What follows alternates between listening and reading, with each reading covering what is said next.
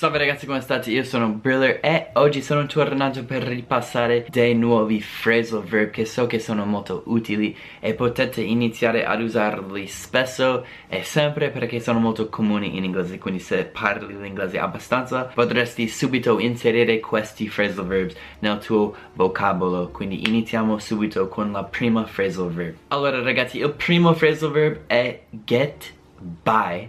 E per chi non lo conosce vuol dire cavarsela, tipo io me la cavo. In inglese diciamo I get by, vuol dire che forse non sei bravissimo ma fai abbastanza per bastare, o tipo fai il minimo per essere ok. Quindi I get by, tipo non sono quello più bravo di tutti quanti, però cioè I get by. Il secondo phrasal verb è work out. E so che lo conoscete, ma ci sono due significati di cui voglio parlare. Il primo è allenarsi, tipo in palestra, sollevare i pesi e correre, workout, allenarsi in quel senso. Ma un altro senso sempre molto comune in inglese, workout vuol dire finire bene o tipo risolvere.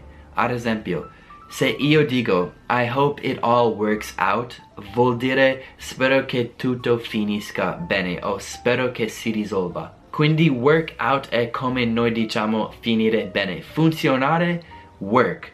Work out, finire bene, risolvere. Questo si usa tantissimo. Il terzo phrasal verb forse potrebbe farvi ridere, comunque ragazzi è shut up. E shut up è un modo abbastanza antipatico per dire stai zitto, tipo non parla più, sii silenzioso, non voglio più sentirti. Oppure se io dico I want him to shut up, vuol dire voglio che stia zitto lui.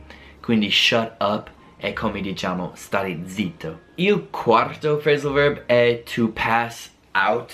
E di nuovo questo può avere due significati. Il primo è svenire, questo è il significato più letterale. Pass out, forse ti stai tenendo il respiro per due minuti e poi pass out. Un altro modo per dire questo in inglese è faint. Svenire, pass out, I passed out. L'altro significato è addormentarsi. Potete capire perché, se stai stanchissimo e stai lavorando e ti addormenti così senza farlo apposta, you passed out, ti sei addormentato perché eri stanchissimo, quindi ecco, pass out, svenire o addormentarsi.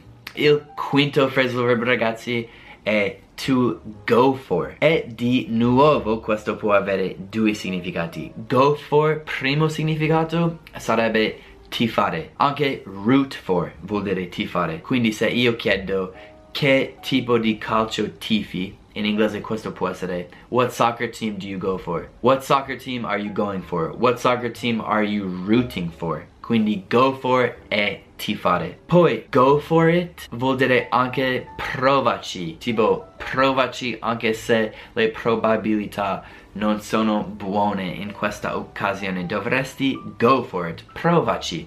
Quindi to go for qualcosa vuol dire tipo provare ad acquistare o riuscire a fare una cosa, una cosa tipo di motivazione, go for it. Il sesto phrasal verb è to fill up, questo in italiano è riempire. Ad esempio, se ho una bottiglia d'acqua, bevo tutto, I need to fill it up again. Fill up, lo devo riempire di nuovo. Quindi fill vuol dire pieno, fill up è un verbo per dire riempire. Allora, mancano due phrasal verb e la preposizione di entrambi i phrasal verb è out. Il primo è watch out. Watch out è un modo per dire tipo stai attento. E in un momento veloce di attenzione, quando qualcosa sta per prenderti la testa, io urlerei watch out, vuol dire più attento, attenzione, qualcosa del genere. Quindi quando qualcosa sta per succedere velocissimo, la reazione naturale è watch out. Watch out vuol dire tipo attento, attenzione. Allora ragazzi, l'ottavo e ultimo phrasal verb è freak out. Un phrasal verb forse quello più comune di tutti quanti che ho elencato in questo video, ma comunque ragazzi, freak out vuol dire perdere la testa e comportarsi in modo agitato e nervoso perché c'è un problema. Ad esempio, se perdo il mio portafoglio per cinque minuti e sono tipo oh mio Dio, mio Dio, e inizio a perdere la testa e comportarmi tipo in modo esagerato, I'm freaking out. E anche come aggettivo spesso possiamo dire I'm freaked out. Freaked out è l'aggettivo. Don't freak out, stai calmo. Don't freak out, non ti perdere la testa, direi. Allora ragazzi, così finisce il video. Se i miei video vi stanno aiutando, potete aiutarmi con un contributo sulla mia pagina PayPal, link sotto,